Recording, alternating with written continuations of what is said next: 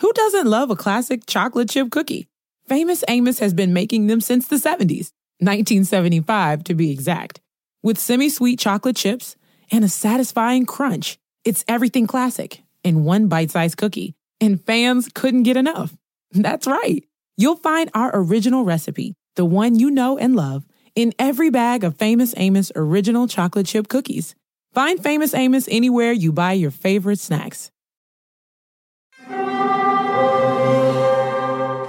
Hear that? It's the call of the Crave. And when the Crave calls, you know what to do. Try the $5 Bacon Bundle, because the only thing better than a White Castle slider is a White Castle slider topped with crispy hickory smoked bacon. So pick any two of either the Bacon Cheese Slider, 1921 Bacon Cheese Slider, or Chicken Bacon Ranch Slider. And also get a small fry for just $5 with the $5 Bacon Bundle. White Castle. Follow your Crave.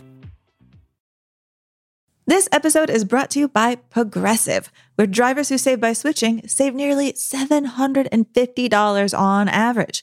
Plus, auto customers qualify for an average of seven discounts. Quote now at progressive.com to see if you could save. Progressive Casualty Insurance and Company and affiliates. National average 12 month savings of $744 by new customers surveyed who saved with Progressive between June 2022 and May 2023. Potential savings will vary. Discounts not available in all states and situations. The year is 1981, and.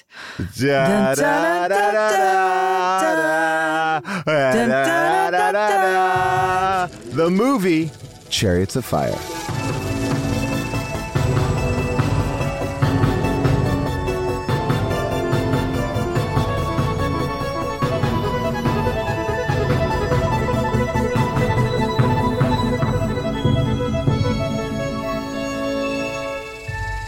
Everybody, and welcome to Unspooled.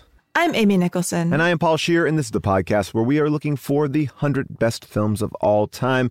Right now, you are joining us in the middle of our Underdog miniseries, where we are looking at films about true life sports stories. All of these happened. To what degree can be argued, but Amy, what an interesting collection of films we've been doing. I mean, we have really run the gamut in this series more than any other, I, I think, uh, batch of films we've ever done on the show. wow, is Run the Gamut a pun on the movie we're about to do? Well, look, I was trying to keep everything to running metaphors uh, today. So, yes, you called me out early. uh, but, you know, let's just get through the finish line and make sure that we, uh, we just stay on track. Will in all of our past miniseries, we have been kind of doing a, a low key thing where we've like looked for a previous AFI movie that got kicked off the 1997 list to include. We didn't do that, but I'm just shocked that Chariots of Fire actually wasn't on the AFI list and got kicked off. Doesn't it seem like the perfect I was on the AFI list and then now I'm not movie? One million percent. I am. I am flabbergasted that this is not on the AFI list, but Wasn't on and kicked off the AFI list. Ooh, right, of course. By the way, I guess the reason for that is because it's not an American film. Right? This Oh, is like that's the true. Yeah, I mean this is the first non-American movie since Oliver to win the best picture Oscar. So it's that weird thing where it it is embraced, but it's not fully an American film, and I think we are always wrestling with this. That's interesting that it broke that own little personal race threshold in a movie that's all about like an American or a British person hasn't done this since this. We're going to be the first person since then to do that. But I was I'm interested in the fact that they didn't try to push for that um, Lawrence of Arabia loophole in a movie Yes. that, to me, and I think we're going to wind up talking about a lot, is Lawrence of Arabia in gym shorts. Well, God, I'd rather that than this. Um, I don't want to give you too much of my opinion on this film too early, but uh, but I think we have an issue with a movie that has its most famous scene in the opening shot. Come on. What else do I have to look forward to if not that? So much so that they play the opening scene at the end as well. That was like when I went to go see uh, Hard Rock Cafe live, and the um, and Natalie Imbruglia came out, and she opened up with Torn, did another song, and then closed with Torn. Uh, I was like, you know, like you you uh, like I'm here for Torn. I'm here for that. Um, by the way, I do like Natalie Imbruglia um, and uh, follow her on Instagram. Uh, much support to her, but that song was very big, so much so that I didn't mind the sandwich of it at that concert. Uh, I three- appreciate that, Natalie Imbruglia. I appreciate her being like, I know what I'm here for. Yeah. That's what you want to see. I'm going to give it to you. Um, uh, I felt differently about this movie and the way that they sandwiched it. But um, Amy, you want to lace up and uh, three, two, unspool. The year is 1981 and Iran releases 52 American hostages who have been held for 444 days. The 3M Corp launches Post-it notes. NASA successfully launches its very first space shuttle, Mission Columbia. The first DeLorean, yeah. The DMC-12 sports cars are produced. Muhammad Ali retires with a career record of 55 wins and 5 defeats. Peter Sutcliffe, the uh, Yorkshire Ripper, is caught and imprisoned for life on 13 counts of murder. And the hot films of the year include Raiders of the Lost Ark, 9 to 5, On Golden Pond, and today's film, Chariots of Fire. Amy, who's in it? Who made it? What's it about? Chariots of Fire. It is directed by Hugh Hudson. It is written by Colin Welland, and it was muscled into existence by producer David Puttnam, who decided this was the story that he wanted to make exist. Um, it is actually the true enough story of a squad of British runners at the 1924 Olympics in Paris that focuses particularly on two of these guys. Um, the first is Eric Liddell. He's a devout Christian raised between Scotland and China, where his parents are missionaries. And Harold Abrahams, he's a wealthy Cambridge student who is very, very aware that other people are aware that he's from a Jewish family who immigrated from Lithuania and that in Cambridge in the 20s, that makes him a really big outsider. Now, both Liddell and Abrahams are using running to prove something to themselves, something to the country where they're from to the great beyond, beyond that. And they're spending the entire movie trying to articulate that something that makes them run. And because they're competing in different races at the end of the film, they both manage to win. Um, they are played by, at the time, very deliberately unknown actors. They're looking for people that people didn't know. And the people they selected were named Ian Charleson and Ben Cross. Take a listen. Thank God for Lindsay. I thought the lad had us beaten. He did have us beaten, Effie. And thank God he did. I don't quite follow you. Well, the lad, as you call him, is a, a true man of principle and a true athlete. His speed is a mere extension of his life, its force. We sought to sever his running from himself. For his country's sake, yes.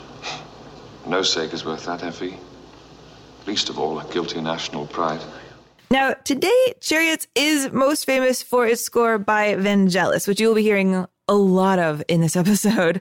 Um, that theme song eventually hit number one on the Billboard Top 100. Congratulations. It did that in the summer of 1982. But when the film came out on October 9th, 1981, the number one song at the time was once again another song from a soundtrack.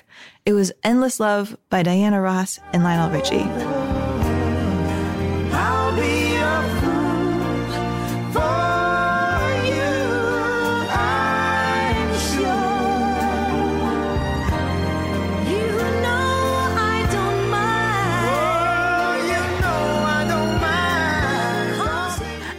Way, so was the number two song that was also from the movies. It was mm. Christopher Cross's theme for Arthur. You know, when you yes. get caught between the moon and New York City. Ooh, yeah. I mean, do we are are our movies just not theme song forward enough? What's happening? Well, here's what I'll say. 1981 seems to be the most 80s of all 80s years. I mean, look at this. It's those two songs, this Chariots of Fire song, uh, On Golden Pond, Nine to Five. Like, there is a weight here. This, like, I think this weird dividing line of like, it's still adult, but it's also like we're getting in touch with ourselves. Like it doesn't feel disposable 80s yet. It doesn't feel like wedding singer 80s. It still feels like we're coming out of the 70s, 80s. And that's how I always view the 80s. Like it's a little bit, you know, it's like terms of endearment. It's like we're we're to talk about some shit. You know, we're to get there, but we're also to make it a little bit more of a popcorn film. And I feel like this movie for all intents and purposes, I, I, think actually does that or is trying to do that. It's it's it's caught between what I think we know as a a typical uh, Hollywood, you know, uh, underdog story, and something that actually is trying to do a little bit more. Would you agree with that, or? That's interesting. I never thought about a separation in the first part of the decade like that. But you're making a convincing point. Like, how do we get out of the super angry 70s and be like, Reagan's in office. Everything's cool, bro. Have a tab. I mean, so it's like when you're caught between the 70s and the Reagan era. Well, even like Arthur is like a movie that is. By the way, I didn't mean to cut you off on that amazing song. Uh, uh, you know, we're we're in this interesting time where I think it's like we can still have these conversations. Like things can we can package interesting films. You know, like Arthur is about an alcoholic, and and and obviously he's a lovable alcoholic. But that's a movie that I think is a little bit harder to make today. And I know you're going to say, "What about uh, what's his face who did it?" what about what's its face, Paul? Well, Amy, good point. Russell Brand, when he did it, was a remake. It doesn't count. It's a beloved film. Like, I just think it's a harder movie to make, like, a, a straight up comedy about an alcoholic at this point. But I feel like that's. It it's this wrestling of like the the 70s and the 80s. Not that I've put that much time into it, but when I release my book, eventually that will be the the main if not the the only thesis of my entire book uh, about this one little period and when did the 80s switch? When do you think the 80s switched?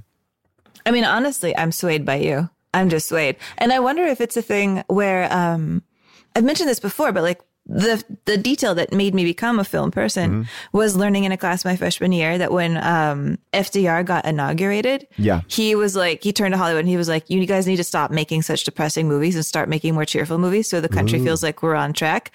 I wonder if Reagan, especially coming from Hollywood, knowing everybody in Hollywood, did the same thing. I mean, even what you were talking about with the Iran hostages being set free, like, isn't that kind of the story that he went to them and he was like, Can you hold it until like I'm in office and then they'll really think I'm amazing? Oh, like oh wow. he was a really media savvy guy. Like he deliberately pretended to eat jelly beans. I mean, he liked jelly beans, but he made Sure. a point of always having jelly beans in front of him just because he figured nobody could ever associate him with doing bad stuff if he was also an old man who liked jelly beans. So it, the, none All of this right. would surprise me. None of this would surprise me if there's some Reagan conspiracy to uplift the national mood.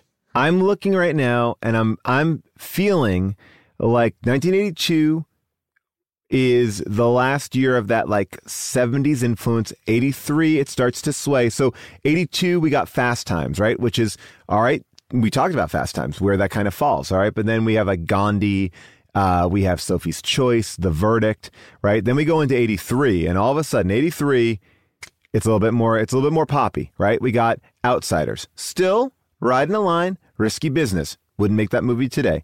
Big chill. Okay, but then we have Vacation and Valley Girl. And then by the time you hit 84, Amy, Amy 84 we are full on in. We are 16 Candles, Gremlins, Splash, Last Starfighter.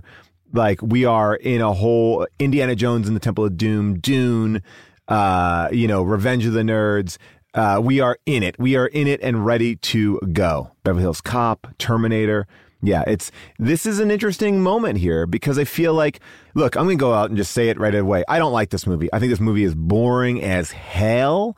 Uh, I think this movie is an underdog story where I felt nothing. Like at the end when they win, I'm like, who gives a shit? Like there was nothing about this movie. It was a lot of talking and it was a lot of the one thing I want, and we talked about this last week, like sports films or movies about like these heroes who come up, like, and these men, let's put them on a different pedestal. What they went through, what they what they experienced as human beings, I have. I, I'm amazed, and I and it seemed incredibly hard. I'm just talking about this as a feature film. I was so okay, sure, fine. It just felt it. It felt like a person who had no uh, emotion telling me a story about something very emotional, and I was like, "Oh, if in better hands, that could be a better story." Now I'm totally wrong because this movie wins the Oscar and it's all great, but I what in recent memory on this show, I can't remember not liking a movie as much as this. Wow. Even Hoosiers?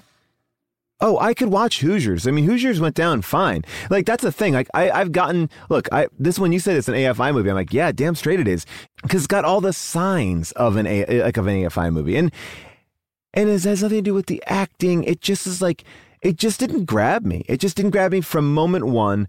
Um, I don't know. I, maybe I'm being too harsh on it. I mean, I've, look, I watched Minari right after it, and uh, I love Minari, so it wasn't like, oh, I was in a bad mood. I wasn't ready for it.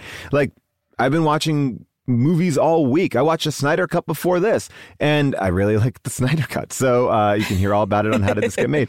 Um, but uh, but you know, it's like there there is like I'm I wasn't in a mood. That's all I want to say. Like, like and sometimes you know, a mood can dictate how you are. You know how you experience a film. I, I don't. I'm I'm saying I wasn't in a mood. It just was not my cup of tea. Oh my gosh. You know what I just realized? And this is like a parallel that I'm probably going to get yelled at for. Mm-hmm. But um there's an interesting moment of like kind of the, the production team that made this film and and how it relates to a modern day filmmaker that I also tend to never get moved by, which is Ridley Scott. Like uh, so this film being a British production, it hired um you know a director Hugh Hudson who came from doing commercials. It was like a commercial kind of he was a commercial director, but he did like really cool like artistic awesome commercials just like Ridley Scott was doing. And there was like this little small group of like British filmmakers with this visual eye that to me has almost never translated to emotion. Like mm. I've almost never seen a Ridley Scott film and been like, I'm really touched deeply by this. But they're like aesthetically interesting. And you can tell there's somebody smart making choices. And I wonder if there's anything in that. And these two guys coming from commercials at the same time period. And to me, making like similar ish movies ish. Like I could kind of see this being a Ridley Scott film, talking about religion all the time and like subtle mm-hmm. themes about it and dramatic slow motion. And of course, like that Vangelis score, you know, being very Blade Yeah. Runner-ian is going to throw me off. But that's because they both knew Vangelis. They, they were like, he was part of that little clique. Like he was, he was not a film score guy until they're like, be our film score guy. I really want to get into this Ridley Scott argument with you, but I don't want to derail the whole show. I just want to like ask a couple of quick questions if I can. Oh no. Okay. Okay. So, Alien not moving you emotionally. We know how you feel, feel about Blade Runner, but Alien doesn't do it for you on any level? I would say Alien is probably his best one. And then Thelma oh and god. Louise? Oh god, now I'm gonna get yelled at. And then I was gonna rank Thelma and Louise tied or second, and then immediately confess that just because of some quirk of my age, I have never seen Thelma and Louise. And Oh, I know wow. that that's I, insane. I have never seen it either. So oh maybe my god, I'm not alone. no, yeah. So let's put that on the list. Uh, I would love that because I've always wanted to see it. I've always wanted to see it, and it, it just it. I think because it had like a rape point point in it when it came out, I was too young to see it, and it. I just never had a moment to catch up to it. And it, but I, I just want to say, I'm going to say it now for when we do with Thelma and Louise episode. It that's probably his best film. okay, and then uh, Gladiator not hitting it for you. Gladiator very much a a sports movie, I guess, or an underdog movie. I mean, not really, but I mean, uh, and then uh, Can you see some gladiator style in Chariots of Fire, like the slow mo Oh, I don't and the disagree. slow mo Yeah. running and that? I don't disagree with what you're saying about how this movie feels like a Ridley Scott film, but I do believe that Ridley Scott is a direct. I mean, I don't know if I would say like he's the the most emotional director. I think that sometimes you're right. Like a movie like American Gangster, I want it to be so much better than it is. But then I watch, you know, something like Black Hawk Down, which I thought was really fantastic, and then I feel like, uh, you know, I love Gladiator and Matchstick Men. But then when I watch something like Hannibal, I'm like, okay, well that kind of misses the mark. And then like G.I. Jane is like, okay, sure. But then White Squall was really good. So it's like, I kind of go like, he's a director to me that's a little bit more hit and miss. It's like, I, I feel like he's better. And I feel like he makes movies that are cold and can have a tendency to be cold. But I also feel like he makes a movie that can get you there emotionally. You know, I don't know. I don't know. I mean, Hugh Hudson didn't make enough movies to prove whether or not he had a Ridley Scott uh, caliber level of popcorn film in him. Sure. But I do think where these films have something in common, besides even just their background and their creators, is that I think of, I feel like when I watch a Ridley Scott film, that he makes films about things he's trying to understand, which I also feel about Christopher Nolan. You know, he's like, what is love? What is religion? What is faith? What is loyalty? Like he's curious in these emotional ideas because I don't think he connects to them completely, but he wants to. Like he connects to them cerebrally. Right. And so he makes these films about how to, uh, how to, what, what is faith? You know, like what is love? I mean, and I think there's a little bit of that in Chariots of Fire. Like this is a film that's also trying to be like, what is like hard work? What is religious devotion? And he tells you that story about trying to understand what devotion is in a way that doesn't really emotionally connect to me here either. The same way it doesn't when Ridley Scott does it. I'm like, okay, I see that where you're Right. going, but it doesn't hit me.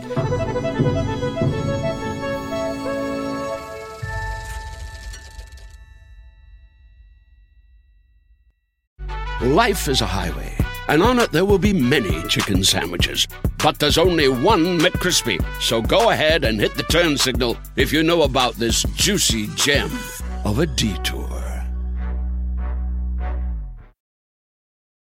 When you need mealtime inspiration, it's worth shopping Kroger, where you'll find over 30,000 mouthwatering choices that excite your inner foodie. And no matter what tasty choice you make, you'll enjoy our everyday low prices, plus extra ways to save, like digital coupons worth over $600 each week. You can also save up to $1 off per gallon at the pump with fuel points. More savings and more inspiring flavors make shopping Kroger worth it every time. Kroger, fresh for everyone. Fuel restrictions apply.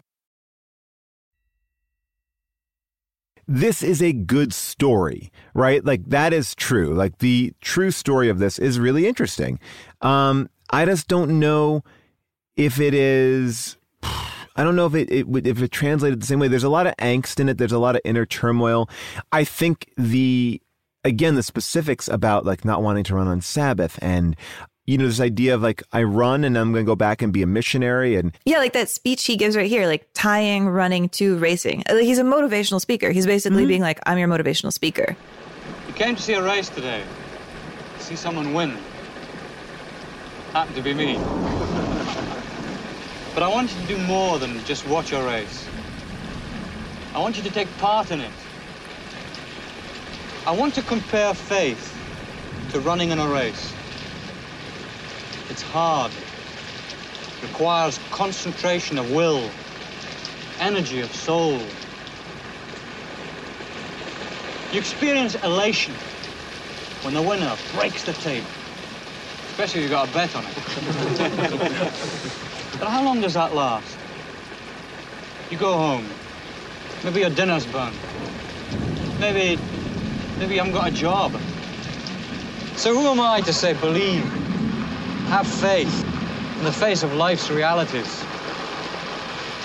I would like to give you something more permanent, but I can only point the way. I have no formula for winning the race. Everyone runs in her own way, or his own way. Then where does the power come from to see the race to its end? From within. Those ideas are really interesting to me, and I like, I love the way that the opening scene is shot. I know I was joking about it earlier, but like never has anyone captured ugly running better than this movie. I mean, there is a lot. It's not pretty. It's people don't run pretty. Uh, except for Tom Cruise. And these guys, they capture that, even though I think Eric Liddell's wife was like, he was a much more graceful runner than this film uh, showcased him that's running. so funny because Eric Liddell at the time was known as the ugliest runner who had That's... ever been born. Not his face, like not his face. He was a handsome guy, but he had that way of running where he he looks like he's screaming in pain, or he looks like he's having an orgasm in like slow motion. That you know, like his eyes are rolled back in his head, and he's baring his teeth, and he looks like miserable. He looks like he's reached into something deep from the wellspring of pain and humanity, like something almost like Greek god coming down from yeah from high. And he's like, "This is what's pushing me across the line." And, and he like, and because Vangelis shows it in slow motion, and because he shows it like what he runs like eight nine races, he shows it in slow motion basically every single time. You get to spend a lot of time watching him. You know, he looks like my boyfriend's stepsister's dog. That's a very like niche tweet. Almost nobody will know niche what I'm talking tweet. about. But I mean, that people, is, that is yeah. yeah. That's that is that is for really for three people. yes. So for the three of you out there um, who know Eloise, Eloise, you can picture she's like a small white dog who's always just grimacing and like baring her teeth mm. and looking miserable. Yeah, I feel yeah. like it's a. I feel like it's a. It's a I small get that. dog I get thing. that. Yeah. Okay. Yeah, yeah, He looks like that. He looks exactly like Eloise. His, her tongue's usually out. And this is when my boyfriend's lovely stepsister, who's a pet photographer, says, "Isn't she the most beautiful dog?" And you want to be like, "Not really," but that, but that's Eric. That's this runner guy. Well, maybe I should start and say, what did I like about this film? I think I like the relationship between the trainer, uh, I, I that like that kind of, you know, this this camaraderie. Even though, but I feel like everything just kind of, I don't know if I'm too much of an an American uh, sports uh, movie person because I felt like I wanted that trainer to be, I wanted that relationship to be more like the Rocky relationship. I wanted, you know, I wanted the ending to have more of a ba ba ba, like a real. Tra- I mean, this movie ends on their death essentially. I mean, what a what a way out on this. You know, it's like, oh wow, this is rough stuff. Um, I guess I like the courtyard run. That was fun. Okay, I think now we're drilling into the question I'm asking myself too. Was I a little bit restless in Chariots of Fire because it has this you know, stiff upper lip about how it tells the story and not this American like sweat and working hard and I'm going to cry and I want to make you cry. Like it doesn't have that on purpose. It's trying Right. to be this like, I think kind of meditative film. That was like the Yeah. motion I really felt like I got out of it is like Chariots of Fire. It feels like soft and it feels hazy and it feels kind of like the film equivalent of like a memory. You know, like you're you're Yes, watching these yes. scenes of people talking, but you don't even often like hear them talking. Like you don't even care what they're saying to each other. They're sort of mumbling things to each other, but we're not there as he's like, "I did it, honey. I won for us." You know? They don't have those conversations. You just see him maybe have that conversation. So it's like you're getting these flashes of what's remembered from this time, but they don't ask you to live there and be with these men and understand how they felt. I mean, even could I just say and tell me if I'm wrong, but I even felt like the anti-Semitism was very lightly touched. Like, I mean, as a as a fan of uh, what was that that other sports film with uh, Brendan Fraser? Oh my gosh, remember that movie? School Ties. You know, like like all right, well, there's you know certain there's an anti-Semitism story in there, and I just felt like it was everything was not to say that everything that, that School Ties is the best film, uh, but I'm just saying that like it just felt like everything was yeah, so it's you know it very like I apologize to any of our British uh listening audience, uh, but I felt like it was all like oh yes yes yeah, well, yeah we are upset about that. You know, it's like it was very much under the. It wasn't like nothing felt that important. And, and that clip that you played like that motivational speaker that's about the the height of it. Like when you know it you know the god runs through him or he's happy that you know it's just sort of like everyone's like oh yes okay i'm in love with you and this we'll be together. And like even the love story like i'm just like give me more alice krige. I mean oh i love alice krige. I love her as the borg queen. Come on. And uh great to see her in this as well. Um but I just felt like everything just was like, yeah, yeah, yeah. It was, it was, it was very tough. It was tough. It was very hard. It was very I hard. Uh, not that I don't love your British impersonation, which No. seems to just be mumbling like you're half asleep. like, It's, oh, yeah, very yeah, great. no, yeah, It's- yeah, I really like that. we did yeah. You're like, oh yeah, like oh my god, like oh my god, like you had to, you had to, you couldn't run on the Sabbath. What was that about? I was like, yeah, it was all, you know, was, yeah, we did it, you know, so we figured it out. Like it just feels like there's no attention given. British impression I've ever heard. It's like you're a hamster from England. it's like it's just sort of like I guess nothing is given like that. Like it just feels like here's the thing, here's the thing, here's the thing, and everything's like oh yes, right. You know, it's like I don't know. I just felt like I missed passion, I missed emotion, and Okay, I will say I actually agree with you, and I thought in that to me that was one of the things that made the film interesting. okay, Is that you know I think a lot of times when we see like racism or sexism portrayed in movies, like even Nine to Five, it feels very big, like mm-hmm. larger than life. And I thought this film really got into like the quiet racism the, yes, the racism that you just I agree. sense yes, and that people don't come out and say to you. And because of that, it felt actually really credible to me. Like not many nobody really comes out to the face of Harold Abrahams of um and says like you're Jewish and that's weird but they like to say it behind his back he leaves the room and they're like oh Abrahams oh that's his name Yes. or, or the way like his the two people who are like leading his school at Cambridge the way they talk about him when he can't hear them like here when they're talking about his family This Abrahams. What do you know about him? Repton chap. Jewish. His father's a financier in the city. Financier. What's that supposed to mean, I wonder? I imagine he lends money. Exactly. And what do they say about the son? Academically sound, arrogant, defensive to the point of pugnacity. Hmm, as they invariably are. Yet possessing a keen sense of duty and loyalty. I mean, the coded language in that, the thems and the, oh, his dad Right. money, that felt like this almost like, I don't know, like evil, ghostly, haunted house racism. That sounds strange, but like he, he's walking around this school And he feels like there's this vibe and nobody will say it to him. And he feels like he's crazy because he's angry about this way he's being treated, but he doesn't get treated it to his face. And so it feels like it makes him insane, you know, like Right. really mad because he knows it's there and he can't prove it. And he winds up having these conversations with like the girl that he falls in love with, with Sybil, where he's like, this is a racist place. I'm running because she's Jew. I'm Jewish. And she is like, what are you talking about? I'm an addict. It's a compulsion, a weapon. Against what? Being Jewish, I suppose.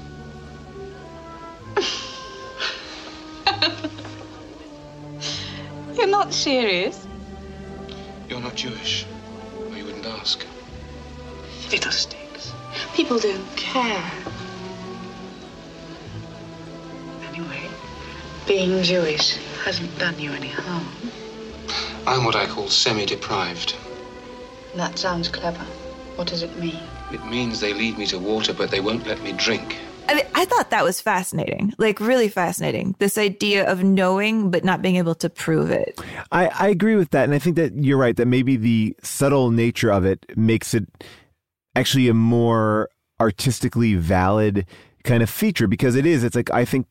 Look, we've experienced that here in this country, and, and we've been talking about this a lot lately. Like, it's all the subtle, it's all the subtlety, right? It's all the, it's all the microaggressions that really, for the most part, I feel like the microaggressions are the ones that can kind of do the most damage because they're not often acknowledged, right? They're just a part of the world that we live. We we breathe in the smog of these microaggressions, and that affects everything from film and TV and you know incidents on the street and in work. So there is something about that that's really interesting. Like this movie, there isn't a big bad. It is just a undercurrent of us versus them and and that is like and and I do applaud that. I think um but for a feature, I wonder if microaggression is are the most compelling thing to watch, right? Because there's like he's fighting against this thing. We know it's there. He knows it's there, but it's like I don't know. Like I'm trying to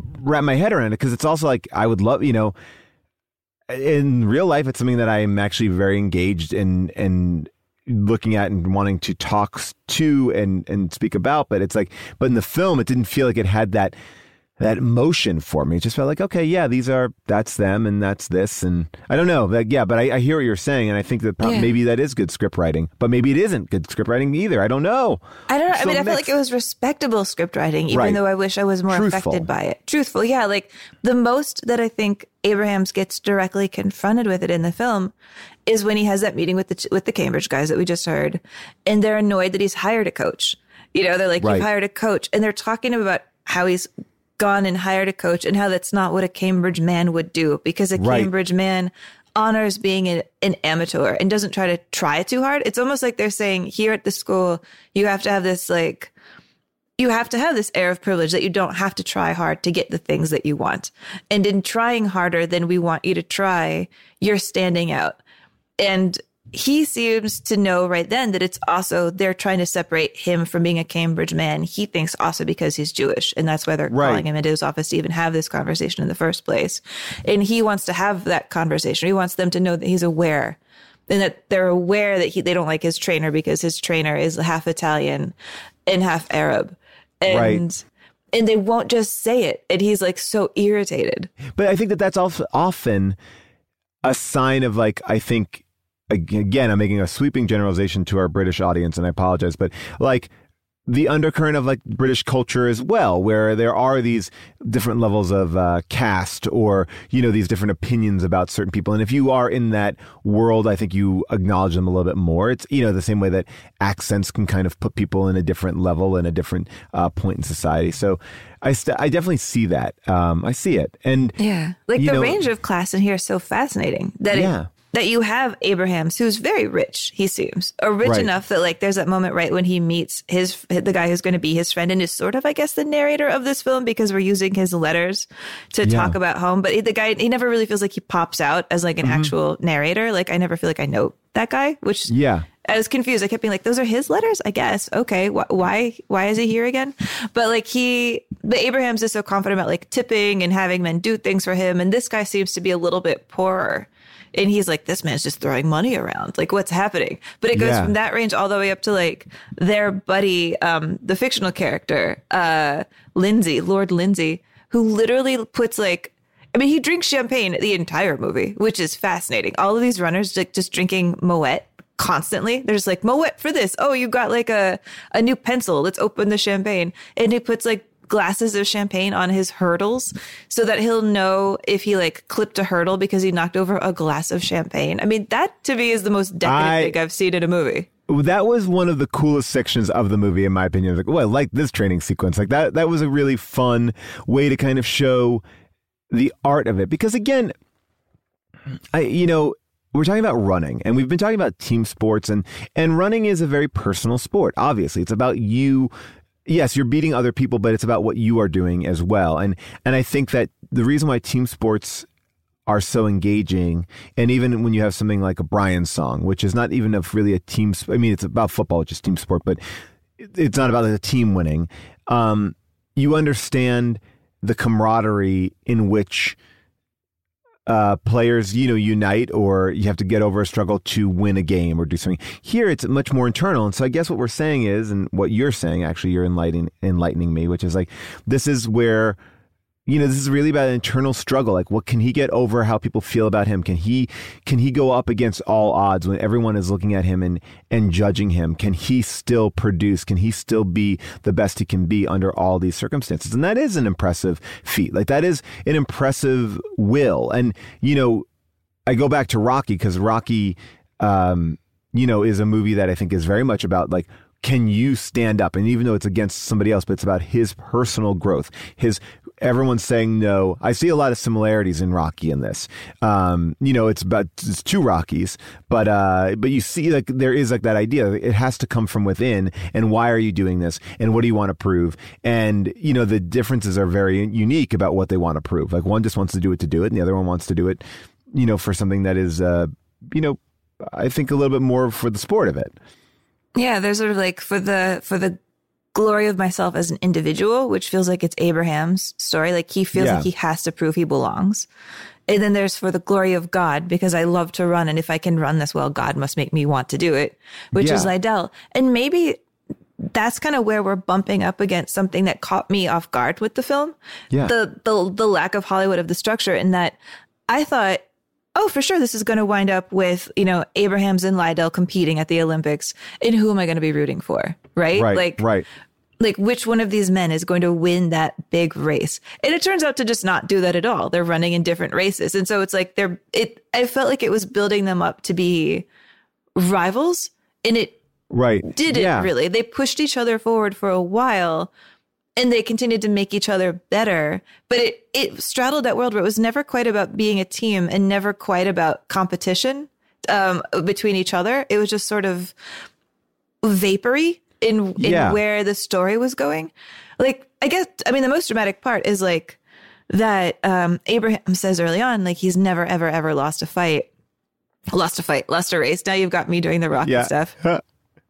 And so when he loses his first race, and he does lose it to Liddell in like a kind of practice fun run, um, the way that they score that scene, like this, the music that comes in, that percussion we're going to hear in a second, which is just like them closing the chairs of the stadium of everybody watching. Yeah. I thought that scene had so much power, and I was bummed we never really went back to that place.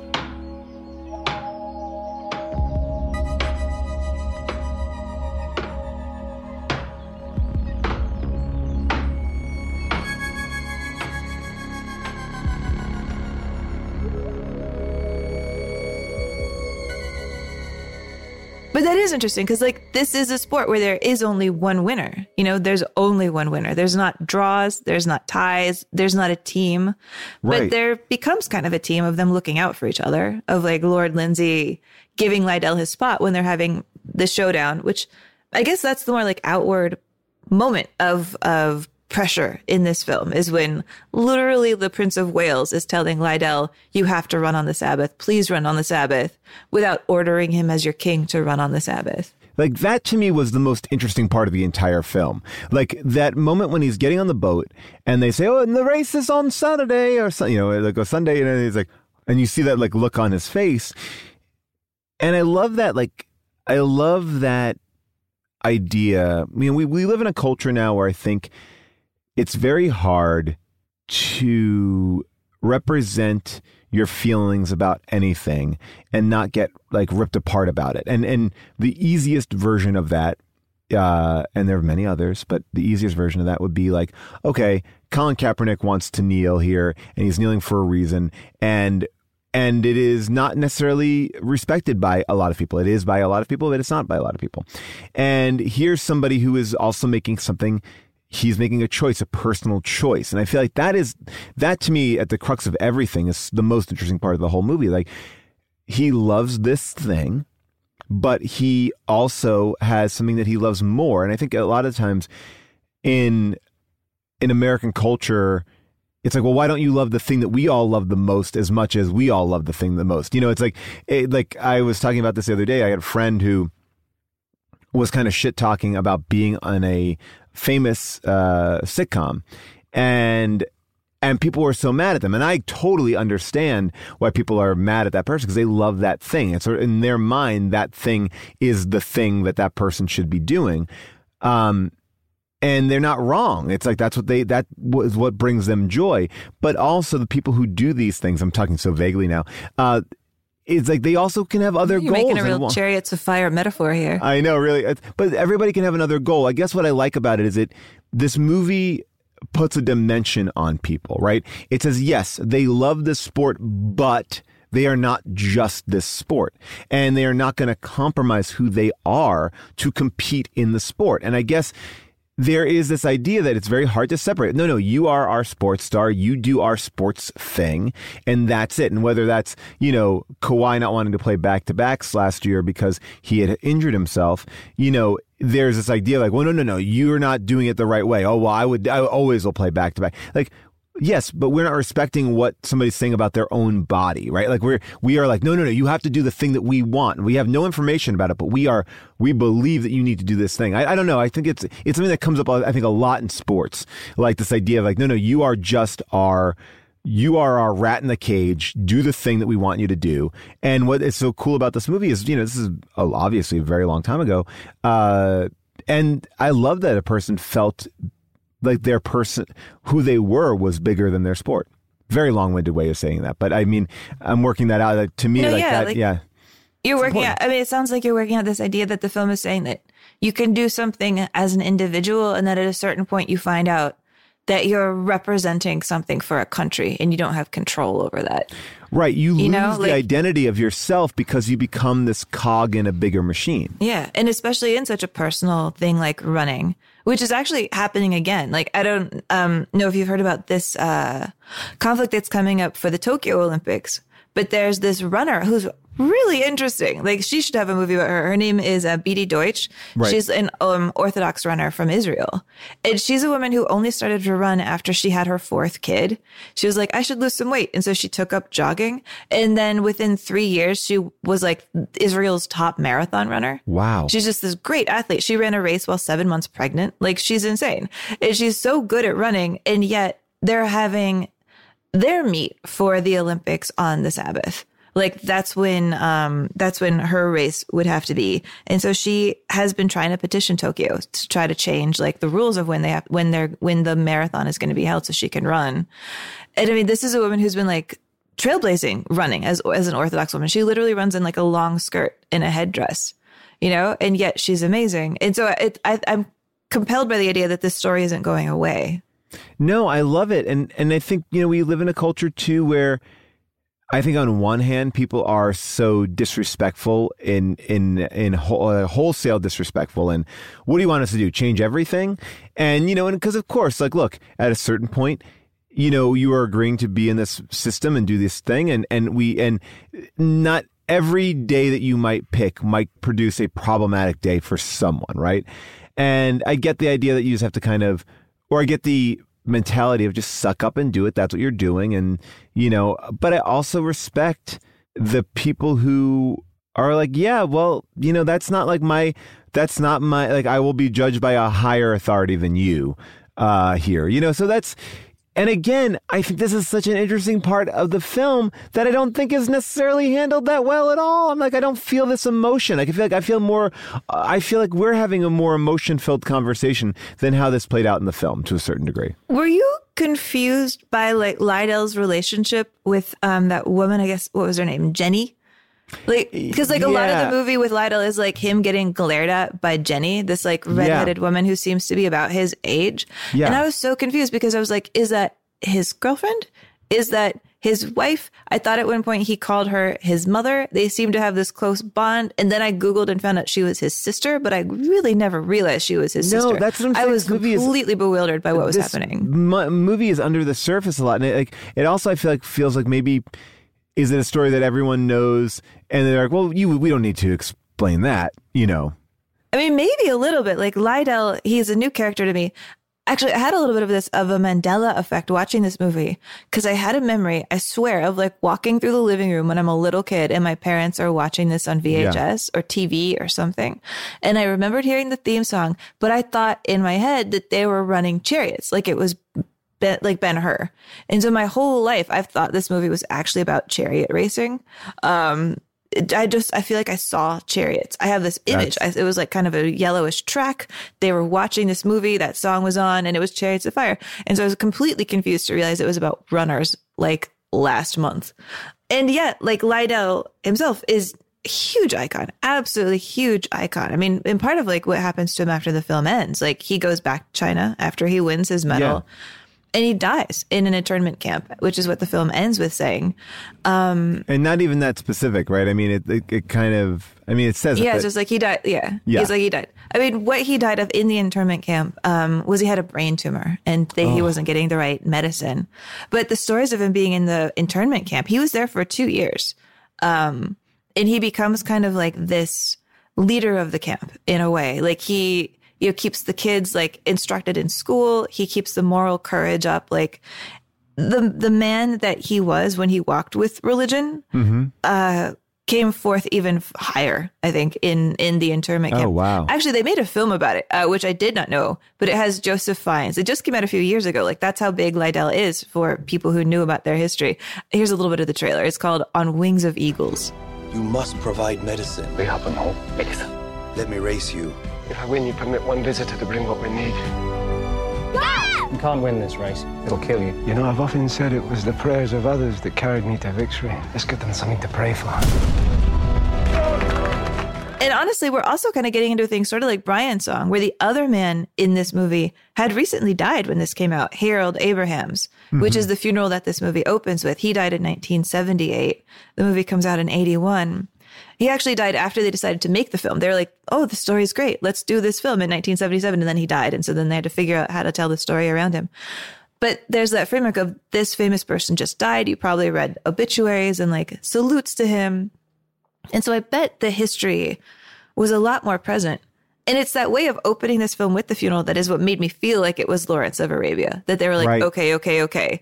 This guy just died. Now let us tell you why he was awesome. Now let's go to Yes. these like epic moments to help you understand why this figure had this force of myth, you know? yeah. And, and I thought there was some of that even in the way he talks about running. Like, why am I doing this? Oh, like, you know how in, in Lawrence of Arabia, he has those moments like, what am I doing? Why am I here? And I felt like you could hear a little bit of that in Abraham's, like right before his final race when he's like, why am I letting my life be defined by 10 seconds? Aubrey, old chap, I'm scared. Sam and I, we've labored, rowed, and bullied for this. Day in, day out. You've seen us. Chuckled over us, I'll be bound. Out in all weathers. Madmen. And for what? I was beaten out of sight in the 200. Then that paddock tricked me in the semi. Now, in one hour's time, I'll be out there again. I'll raise my eyes and look down that corridor, four feet wide with ten lonely seconds to justify my whole existence. But will I?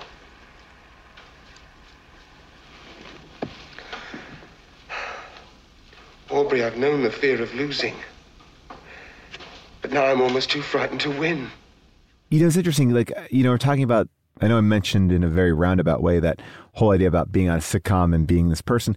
I think that whenever you do anything where you are in the public eye, um, your decisions are going to be vetted by a community outside of just your own work sphere. You know, there is a part where I think we all think, is it worth it? Is it worth what I'm doing? I love what I'm doing, but is it worth like the scrutiny? Is it worth, eh, you know, I'm, I'm looking right now at Chrissy Teigen, right? And, mm-hmm. you know, and, and she left Twitter this week and she left Twitter because, you know, she speaks about like you know just people were coming after her at a certain point and and people like look to her as like well you were the one who claps back. You're the one you created this community etc cetera et cetera. But there is this thing where it's like the emotional toll that it took on her at a certain point was like and i'm out. I gotta get i have from my own like i think that we can kind of sometimes put ourselves in these positions where we forget the love of it because we get caught up in the drama that people are putting on it. And i and i think that this movie does do like I think these are, are these are interesting men because like oh this is not like your typical you know I think most of the time and again I'm generalizing like the sports films that we see are I wish I almost had my shot but I missed it. Oh I'm gonna get my shot again and now I'm gonna get it or you know it's like no one ever gave us a chance and now we're gonna get it and here these are really well-rounded people who don't feel like they're they're not defined by their sport, which is kind no, of No, they're like we're the best and everybody knows we're the best and now we just want to make sure we prove it. Yeah. They're trying to prove it against I mean, I thought when the Americans come in, when like the Americans who are the fastest in the world at this point, uh, mm-hmm. uh, come into the film, I thought that we were going to be the baddies, right?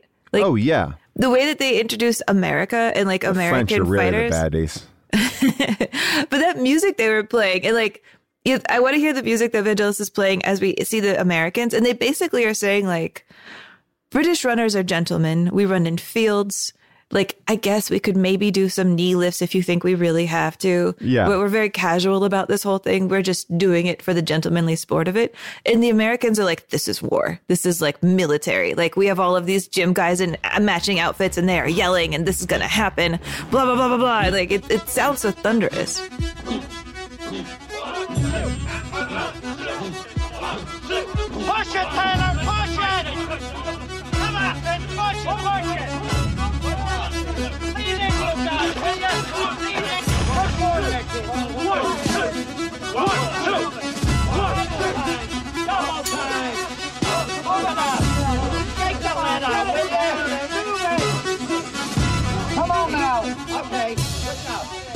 Mean, honestly, okay, Paul, I'll say I agree with what you're saying about the flaws of this film, and that I wish I would have cared a little bit more. I wish I would have gotten any sort of catharsis. I think the catharsis is really missing for me here. Yes. But maybe it's just because I like smoked weed for the first time to watch the Snyder Cut. I was like, I could smoke weed to this movie. Oh like, yeah. Yeah. The Snyder I mean, Cut is like uh, uh, what is that movie? Uh, you probably can pronounce better than I can. Kona Quatsi or oh what, Kokonyatsi. Yeah, ko, yeah, Koyaanisqatsi. Uh, which at worst, that's what the Snyder Cut is. Is like you could just sit back and be like, cool, man, this is neat. I'm watching people, I'm watching waves hit Aquaman on a on a like a perch on the shore. Cool. Like I'm just like in. Yeah, there's, I I uh, I get that. Wait, yeah. so you were still hungover from being high when you watched this? I know. I smoke weed like once a year, so it's like, woo, we're getting crazy. Um, with with the slow mo running, and with that score, I was like, I could blitz out to this. I could just zone. Mm-hmm. I could just chill. And if this right, movie okay. was on TV, I'd be like, yeah, yeah, yeah, yeah. And I'm not going to pay too much attention to it. But this is such a good background movie.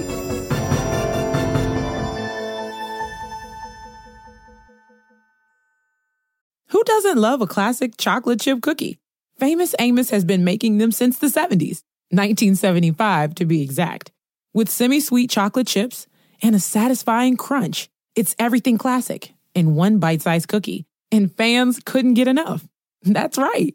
You'll find our original recipe, the one you know and love, in every bag of Famous Amos original chocolate chip cookies. Find Famous Amos anywhere you buy your favorite snacks. Life is a highway and on it there will be many chicken sandwiches. But there's only one McCrispy. So go ahead and hit the turn signal if you know about this juicy gem of a detour. It's all just Vangelis. I mean, if we can be honest with it, like it, what is, and it's it's sort of like there. I mean, it's beautiful, it's nice, and the uh, the wardrobe is fantastic. The you know, uh, oh, it's funny they keep running in mud when they're wearing white. I'm like, I did like that, but I mean, clearly they wanted to like. I mean, yeah. oh my gosh. I mean, I think they tried to punch up this movie knowing that Americans are terrible people who need more excitement. Like this movie was rated G in England, and when they brought it to America, they added one swear to try to make it a PG rating because they're like, no American will even see it if it's a G rating. That's hilarious. It feels like a G-rated film. Yeah, they added the swear actually really early on in a in a scene that made me think, oh, I'm gonna love this movie, which is that scene where they're like getting into the cart. Of course, again, like Abraham's, yeah. and he's like tipping the guys, but you see the porters, and the porters are these two World War One vets who had just come home and they look sci-fi, right? Like they yeah. have had this reconstructive surgery on that looks crazy. I mean, it, it almost looks like a character you'd see in Blade Runner. You know, the metal glasses and the yeah, yeah, yeah, the face plate plants. And I was fascinated by that because I feel like that's a part of World War One I haven't seen much in film which I talked a little bit about when I did an episode on zombies for my podcast Zoom about how these people came home from this war that had been the worst war ever.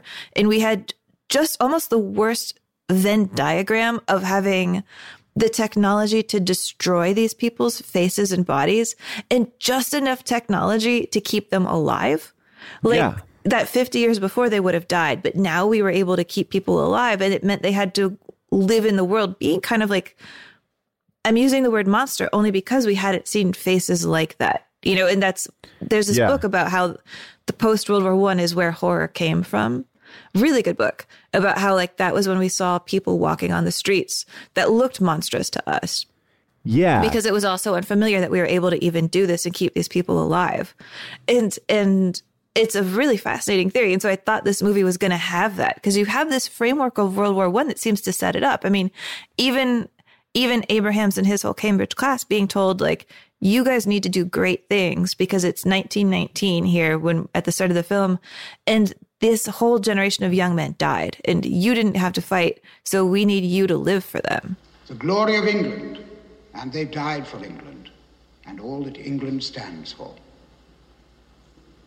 And now by tragic necessity their dreams have become yours. Let me exhort you. Examine yourselves.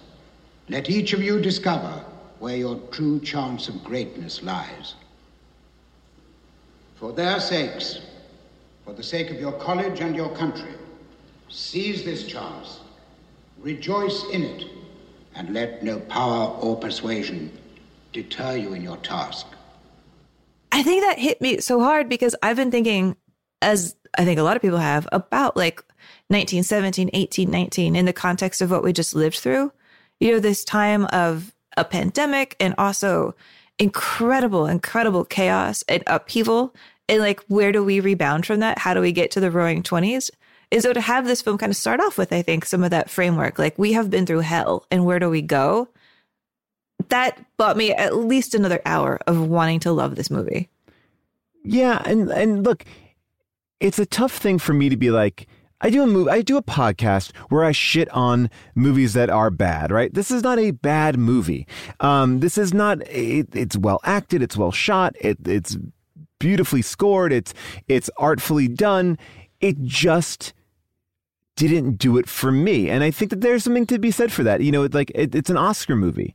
And I feel like you can look at the history of Oscar films and find plenty of them that don't necessarily cross the aisle. Like, you know, it's not it's not like it's not a beloved film. Every now and then you do get one, but they oftentimes are divisive. You know, there is a person who I think will really disagree with you who says that Chariots of Fire is his favorite film. Who is that? I'm just gonna play this clip. Uh, this dates back to 2008, um, and it is a Katie Couric interview with Joseph Biden. She asks him what his favorite film is, and here's what he says: "What's your favorite movie and why?" Chariots of Fire. I think is probably my favorite movie. Um, but the truth of the matter is, the thing about it there is, it's a place where you know someone put uh, personal fame um, and glory uh, uh, behind principle. Um, and you know that to me is the mark of real heroism. Um, when, when, when, when someone would do that. Do you remember your favorite scene from that movie? Uh, I think the favorite scene is when the uh, he is making the decision and talking to his wife about, do I do this? What do I do? He so desperately wanted to run, but concluded he couldn't. God makes kings and the rules by which they govern. And those rules say that the Sabbath is His. And I, for one, intend to keep it that way. It was that, you know, that moment of decision. Uh, I think that was my favorite scene. I also like the scene in the beach where, you know, he is just running. Uh...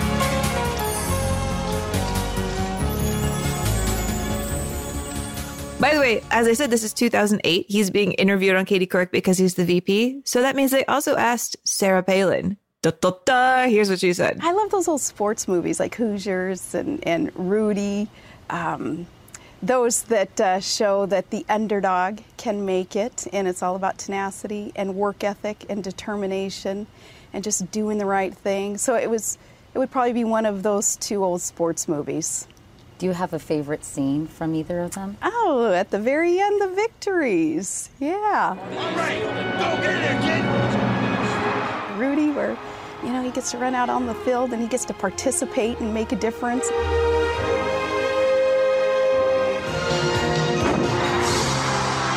And then Hoosiers when they win. Wow, Amy, did have we? wow, wow.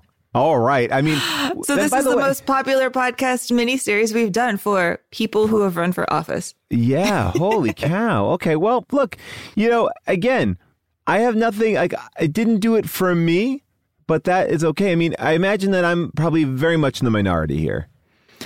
People really, really love this when it came out. I was mm-hmm. thinking part of it might be um, because jogging had just gotten really popular in America too. Did you know about this? That, um, that the 70s and 80s is like when we actually started to become a, a country of runners?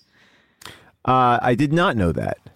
Yeah, like up until then, like jogging wasn't really a sport that people thought of that much. Like there were these yeah. crazy elite guys who were like super into it, but yeah. it wasn't like the average American was into jogging.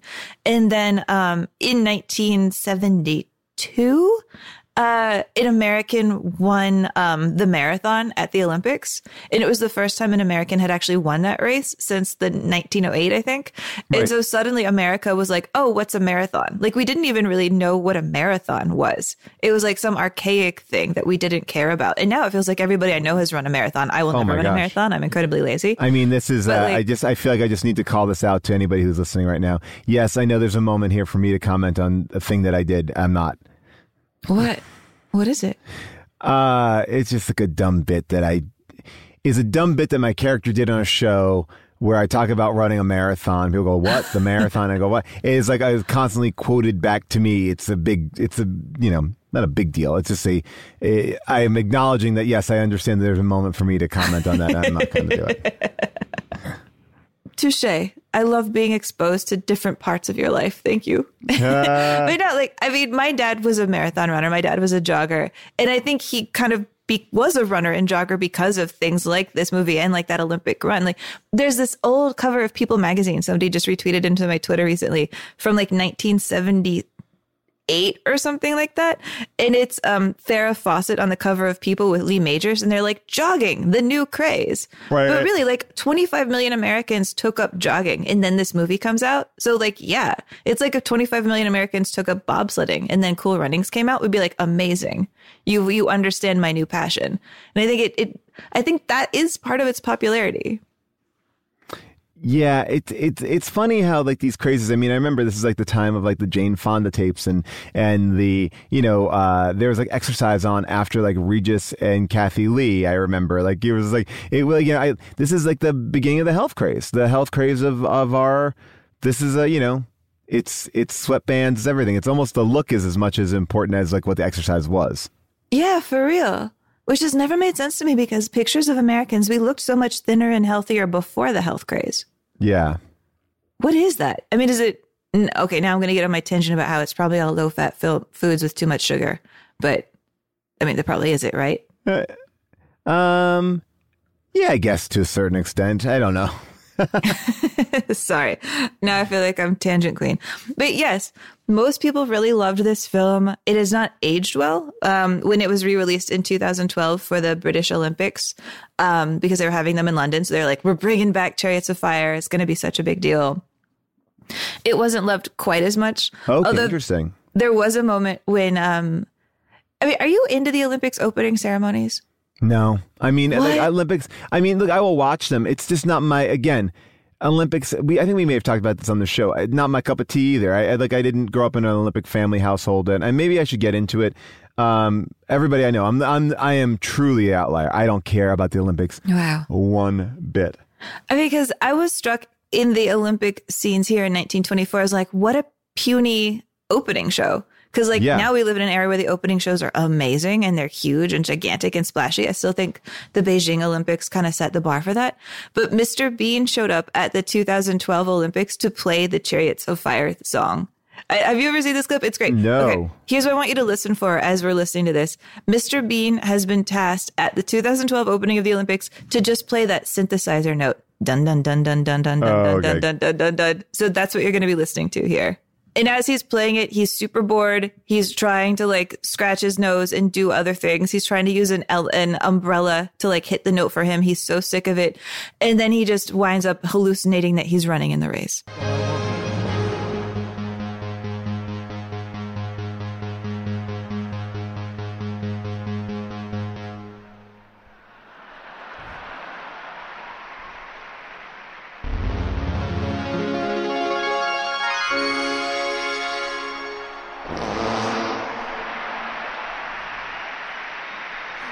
That is English humour at its best.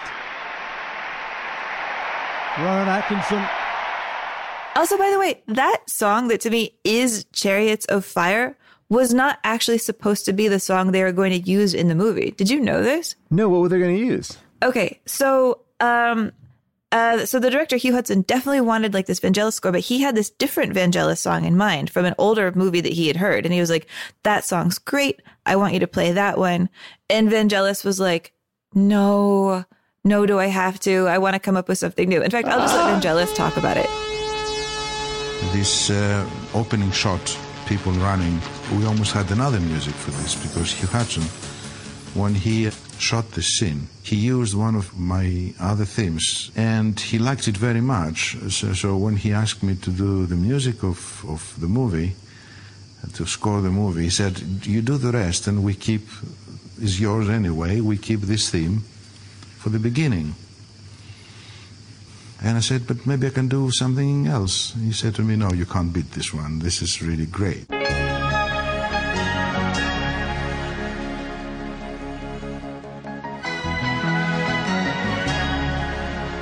The score, but I was not very happy because I wanted to do something better for the beginning. And then, the last, last, last minute, I succeed to convince Hugh and David to just play the Chariots of Fire we know. And if they like it, they keep the new one. If they don't like it, they keep the old one.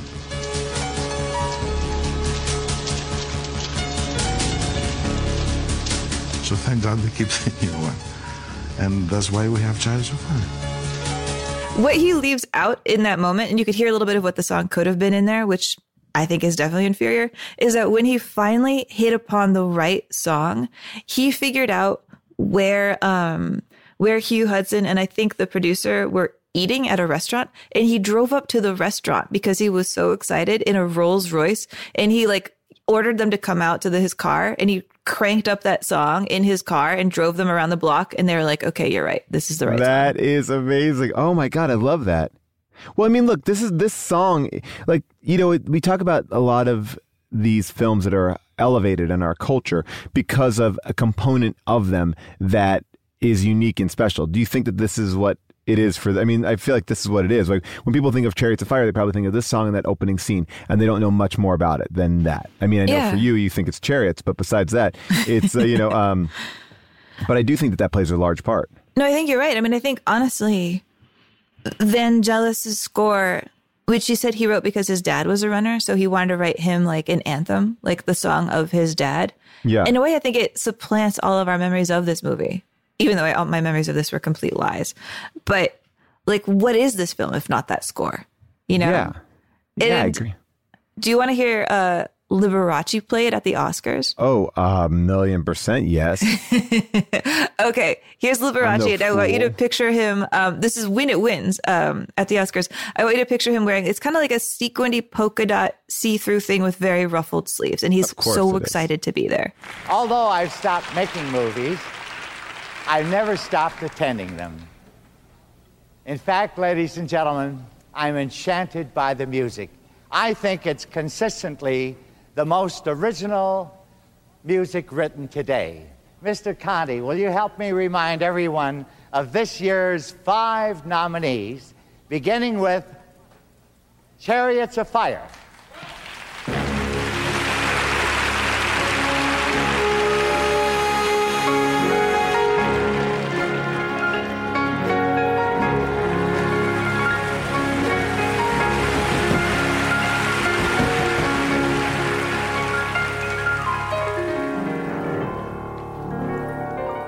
Also, Paul, because I know that we both love Raiders. This is Liberace continuing his montage and playing Oh, Raiders. This is amazing. Oh my god.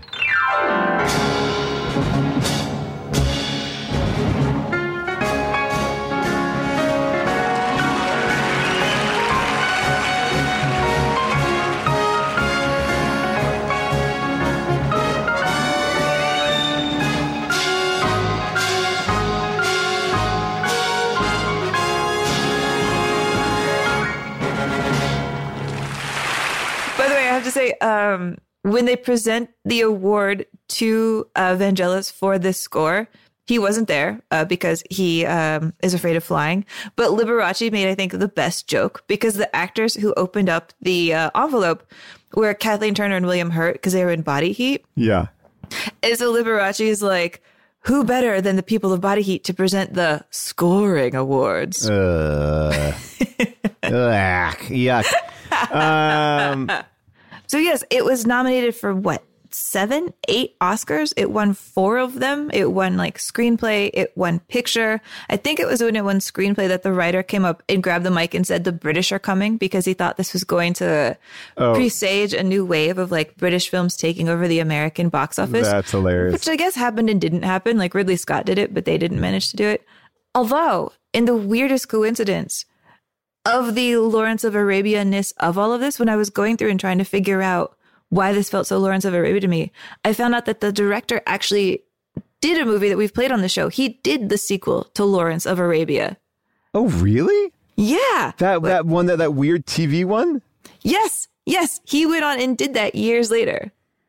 Wow, okay. So I think he just always wanted to make a Lawrence of Arabia. Well, yeah, it definitely it definitely has like that I mean, it has like that kind of scope to it uh in a way. Yeah, I buy that. That's interesting. It does. But anyway, one critic in England called BS on this film when it came out. So I will read the review of Peter Ackroyd of The Spectator.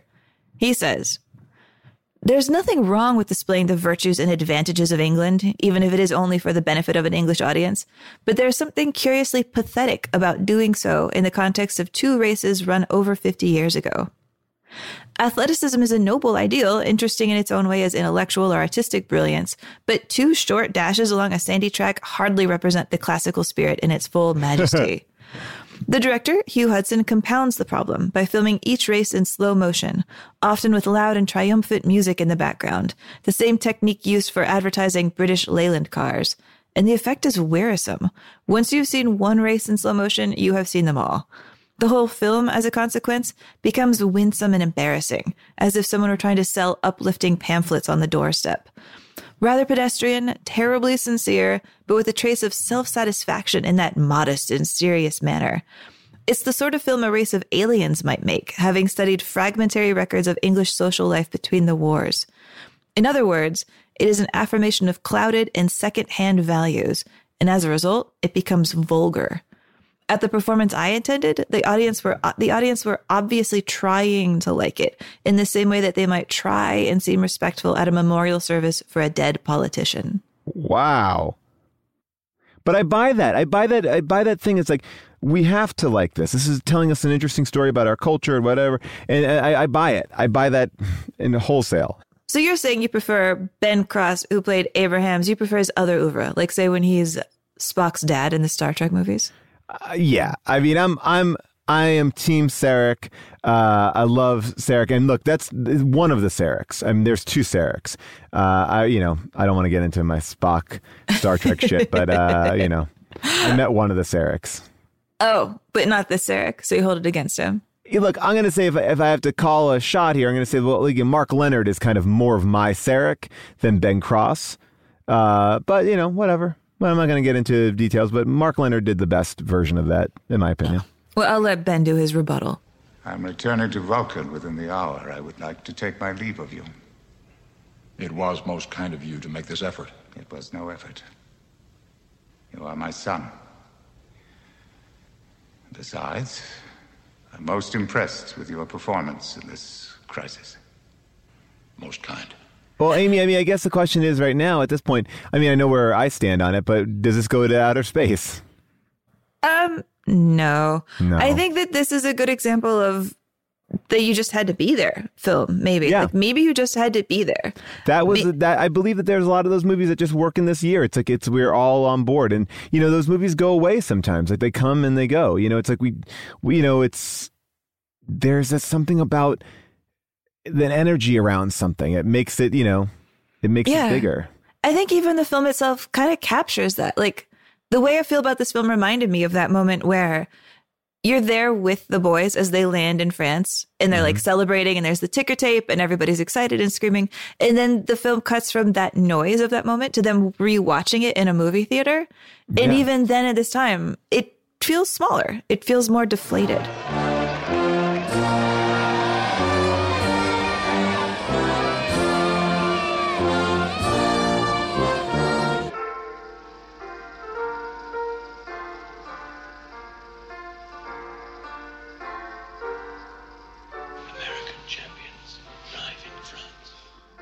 And I guess that's how I feel about it. Like, this seems like a very cool story. And on film, I'm like, it's fine. Fine, fine, capable, better than capable, but just not my cup of tea. Wow. of all the British references, that's where you're going to end. I am I am ending there, and I'm and I'm and I am uh, taking off my running shoes and looking forward to putting on uh, my baseball shoes. Well, uh, I'm excited about next week's film because next week's film is something that we've been talking about for quite. Uh, some time, and we've saved the best for last before our audience pick, which is uh, Penny Marshall's "A League of Their Own." Take a listen to the trailer. I'd like to lead you all in a little prayer. Dear Lord, may our feet be swift, may our bats be mighty, may our balls be plentiful. And Lord, I just like to thank you for that waitress in South Bend. You know who she is. She kept calling your name. This summer, Tom Hanks is managing the impossible the Rockford Peaches. Says girls can't play baseball. Who says women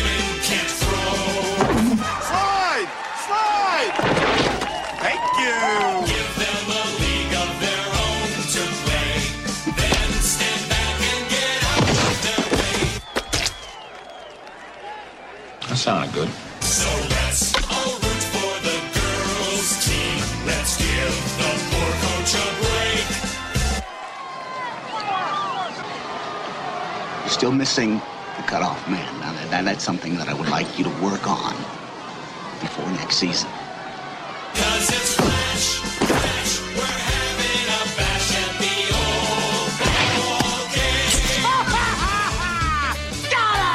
Columbia Pictures would like to take you out to the ball game. Amy, I know we both are pumped to watch this. I can't wait So to see. Can't wait to rewatch it. I haven't watched it in years. Uh, and uh, so next week we will end our series here and look forward to see what the audience picked for their continuation. And I'll let everybody know that if you want to keep this conversation going, I know Amy and I are always trying to find ways to engage and interact with y'all. I have a Discord at discord.gg slash Paul Scheer, and there's a small little unspooled group in there uh, that is not like the Facebook group, uh, which is so brilliantly run uh, by uh, Kate Littleton. But I know We that some you, people Kate.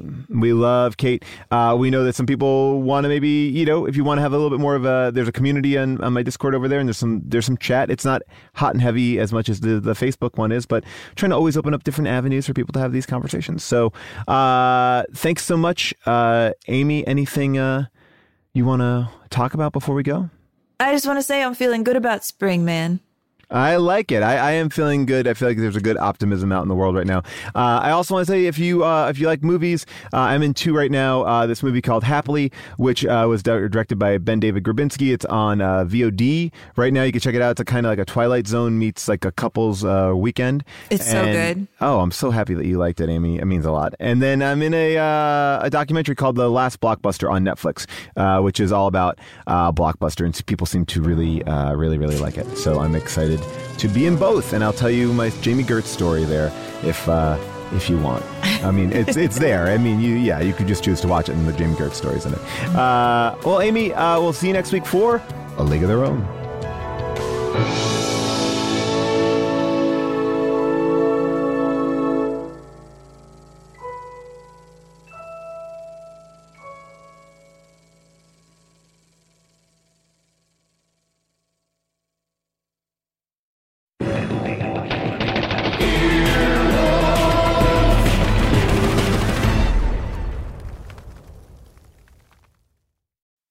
Love a classic chocolate chip cookie?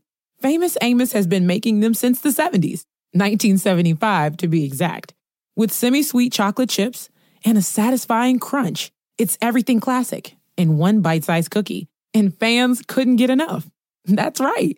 You'll find our original recipe, the one you know and love, in every bag of Famous Amos original chocolate chip cookies. Find Famous Amos anywhere you buy your favorite snacks. Hear that? It's the call of the Crave. And when the Crave calls, you know what to do. Try the $5 Bacon Bundle, because the only thing better than a White Castle slider is a White Castle slider topped with crispy hickory smoked bacon. So pick any two of either the Bacon Cheese Slider, 1921 Bacon Cheese Slider, or Chicken Bacon Ranch Slider. And also get a small fry for just $5 with the $5 Bacon Bundle. White Castle. Follow your Crave.